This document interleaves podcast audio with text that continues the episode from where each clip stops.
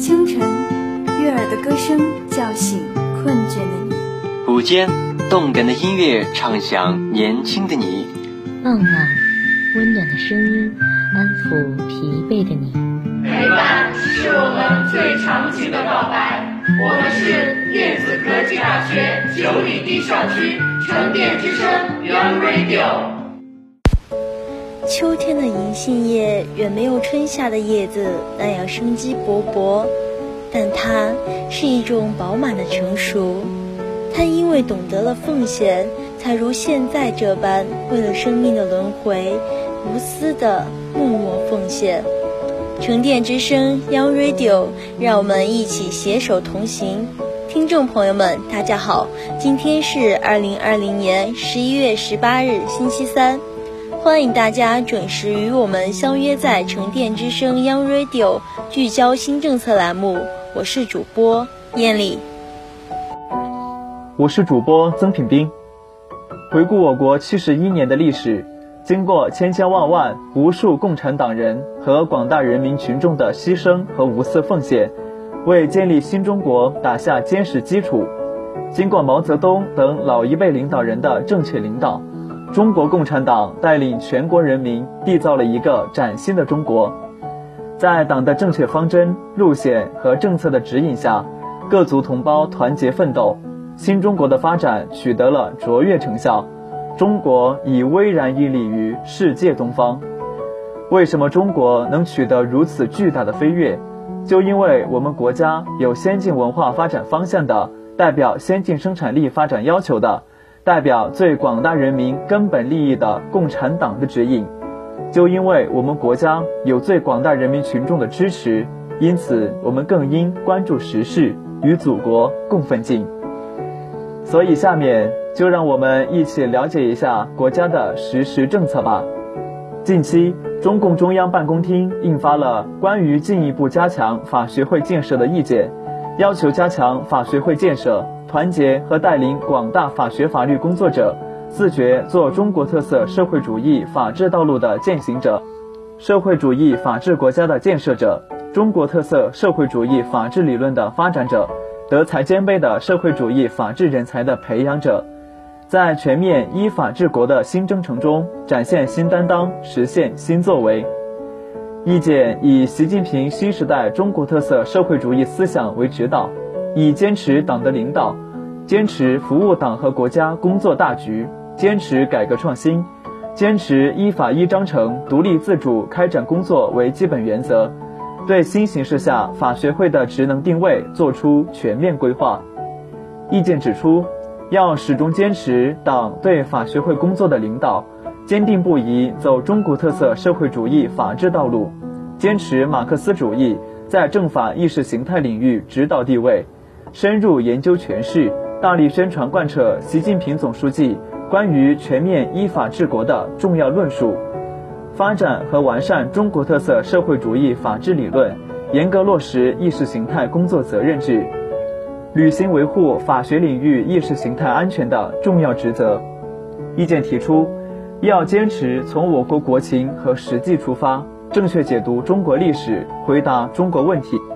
打造具有中国特色和国际视野的学术话语体系，要组织引领广大法学法律工作者，紧紧围绕党中央重要法治建设规划、重大立法事项、重点改革措施等，加强调查研究，集中进行攻关，积极参与全面依法治国顶层设计，国家和地方立法工作，服务政法领域全面深化改革，服务平安中国。法治中国建设，服务推进国家治理体系和治理能力现代化，要加强对公共卫生法治保障，改革完善重大疫情防控体制机制，健全国家公共卫生应急管理体系等相关法律问题的研究。意见强调，各级党委要支持法学会依法依章程开展工作，研究解决法学会事业发展中的重大问题。各有关部门要积极支持和推动同级法学会深化改革，深入推进法学会组织建设、工作机制、运行方式改革创新。各级法学会党组织要认真落实全面从严治党的要求，加强法学会自身建设。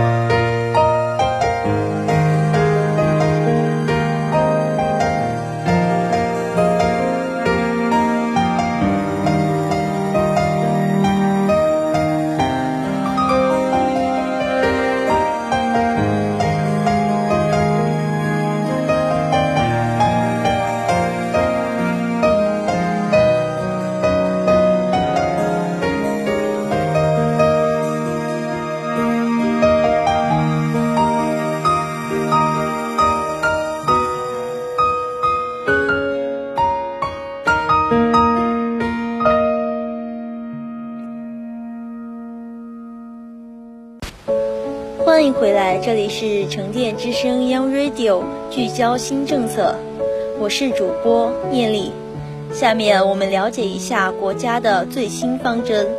中共中央政治局十月十六日下午就量子科技研究和应用前景举行第二十四次集体学习。中共中央。总书记习近平在主持学习时强调，当今世界正经历百年未有之大变局，科技创新是其中的一个关键变量。我们要于危机中遇先机，于变局中开新局，必须向科技创新要答案，要充分认识推动量子科技发展的重要性和紧迫性。加强量子科技发展战略谋划和系统布局，把握大趋势，下好先手棋。习近平指出，近年来量子科技发展突飞猛进，成为新一轮科技革命和产业革命的前沿领域。加快发展量子科技，对促进高质量发展、保障国家安全具有非常重要的作用。安排这次集体学习，目的是了解世界量子科技发展态势，分析我国量子科技发展形势，更好推进我国量子科技发展。习近平强调，量子力学是人类探究微观世界的重大成果，量子科技发展具有重大科学意义和战略价值，是一项对传统技术体系产生冲击、进行重构的重大颠覆性技术创新，将引领新一轮。科技革命和产业变革方向，我国科技工作者在量子科技上奋起直追，取得一批具有国际影响力的重大创新成果。总体上看，我国已经具备了在量子科技领域的科技实力和创新能力，同时也要看到我国量子科技发展存在不少短板，发展面临多重挑战。我们必须坚定不移走自主创新道路，坚定信心，埋头苦干，突破关键核心技术，努力在关键领域实现自主可控，保障产业链供应链安全。增强我国科技应对国际风险挑战的能力。习近平指出，要系统总结出量子科技科技发展的成功经验，借鉴国外的有益做法，深入分析研判量子科技科技发展大势，找准我国量子科技发展的切入点和突破点。统筹基础研究、前沿技术、工程技术研发，培育量子通信等战略性新兴产业，抢占量子科技国际竞争制高点，构筑发展新优势。习近平指出，要健全政策支持体系。要加快营造推进量子科技发展的良好政策环境，形成更加有力的政策支持。要保证对量子科技领域的资金投入，同时带动地方、企业、社会加大投入力度。要加大对科研机构和高校对量子科技基础研究的投入。加强国家战略科技力量统筹建设，完善科研管理和组织机制。习近平强调，要加快基础研究突破和关键核心技术攻关。量子科技发展取决于基础理论研究的突破，颠覆性技术的形成是个厚积薄发的过程。要统筹量子科技领域人才研基地。项目实现全要素一体化配置，加快推进量子科技重大项目实施。要加大关键核心技术攻关，不畏艰难险阻，勇攀科学高峰，在量子科技领域再取得一批高水平原创成果。习近平指出，要培育造就高水平人才队伍，壮大发明创造。颠覆性技术创新关在在关键在于人才，要加快量子科技领域人才培养力度，加快培养一批量子科技人才的高精尖人才。建立适应量子科技发展专门培育计划，打造体系化、高层次量子科技人才培育平台。要围绕量子科技前沿方向，加强相关学科和课。成体系建设，造就一批把握世界科技大势、善于统筹协调的世界级科学家和领军人才，发现一批创新思维活跃、敢闯无人区的青年才俊和顶尖人才。要建立以信任为前提的顶尖科学家负责制，给他们充分的人物财主自主权和技术路线决定权。鼓励优秀青年人才勇挑重担，要用好人才评价这个指挥棒，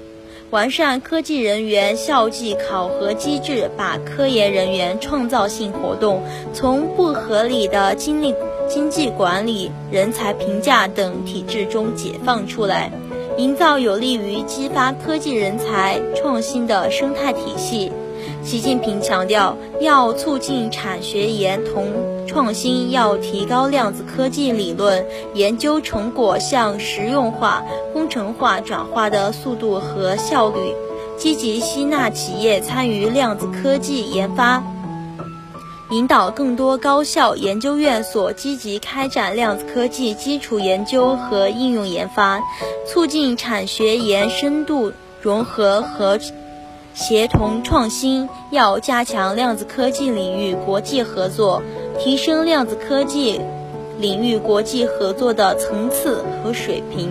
习近平提出。各级党委和政府要重视、高度重视科技创新发展，学习新知识，掌握新动态，做好重大科技任务布局规划，优化科技资源配置，取得得力措施，保证党中央关于科技创新发展重大决策部署落地见效。要发挥宏观指导、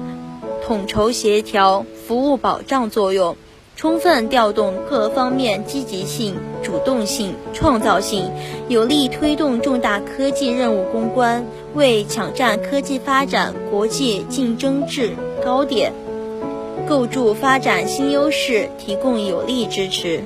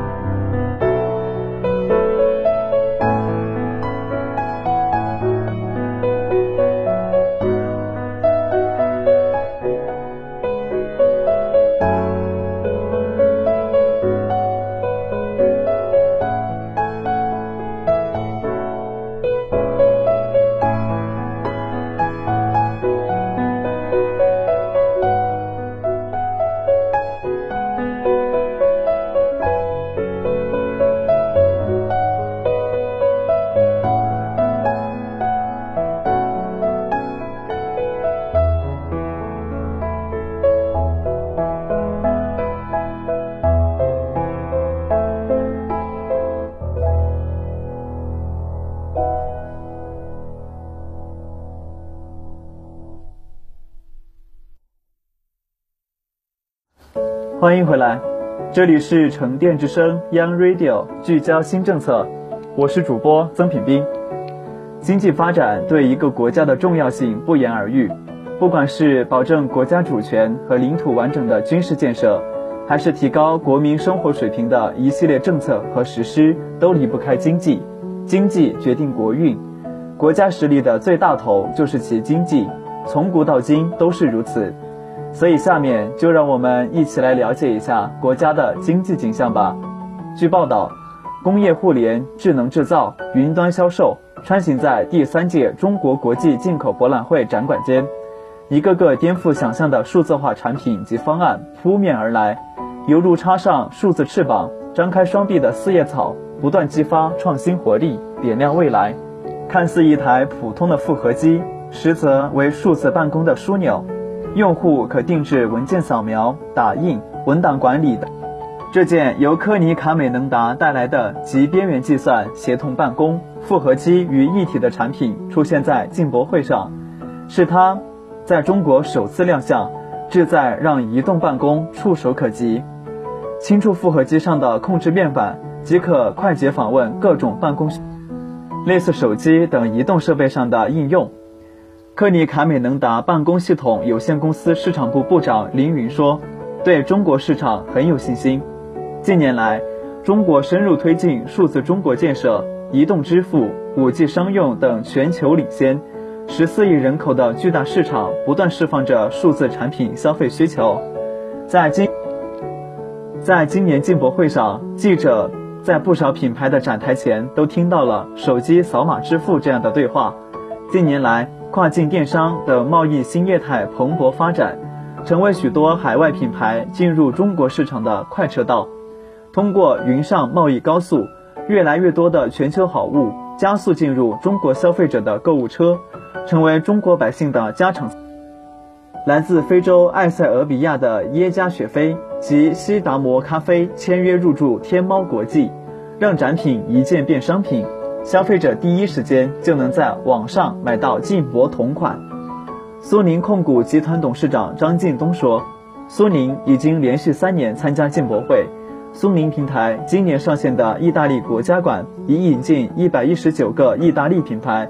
采购总金额超过一点二亿元，预计到年底采购总金额将超过三亿元。受新冠肺炎疫情影响，今年以来进口消费加速线上化。商务大数据对重点电商零售进口平台监测显示。前三季度跨境电商零售进口额同比增长百分之十七，跨境电商让更多海外好物进入中国，有助于进一步满足国内消费升级需求。通过本土化全场景智慧零售解决方案，也能帮助海外品牌打开在中国市场的知名度，更精准地触达中国消费者。张近东说。北京大学光华管理学院助理教授雷莹说。中国数字经济发展启动早，环境好，业态和模式创新活跃，未来数字贸易必将成为推动我国对外开放格局向更深层次拓展的重要抓手。在技术装备展区，国内采购商热情满满，带着长长的购物单来，打算推着满满的购物车走。一方面为了开阔视野，进一步了解数字市场动态。另一方面，希望能采购到更合适的智能制造装备，加速数字工厂建设。连续三年来到进博会采购的陕西长美科技有限公司董事长李慧玲说：“新冠肺炎疫情期间，中国数字经济、绿色经济蓬勃发展，一批新业态驶入发展快车道，全球瞩目。本届进博会上，滴滴带来了最新的自动驾驶技术。”参展参会人员可前往指定地点试乘体验。当前还需不断增强 5G、大数据、人工智能等技术研发应用，深化与国外同行交流合作，努力打造出全球知名的自动驾驶品牌。滴滴出行首席技术官张博说：“不少跨国公司表示，希望通过展会找到深度参与中国数字发展的机遇。今年。”柏林格英格汉先后在上海成立数字创新实验室和中国外部创新合作中心，未来五年，我们将在中国增资4.51亿欧元。柏林格英格汉企业传播副总裁殷于涵说：“中国进一步扩大数字经济领域对外开放，有助于加快推动数字经济发展，并将数字经济发展的成果惠及全球各国，体现大国担当和大国作为。”商商务部国际贸易经济合作研究院院长顾学明说。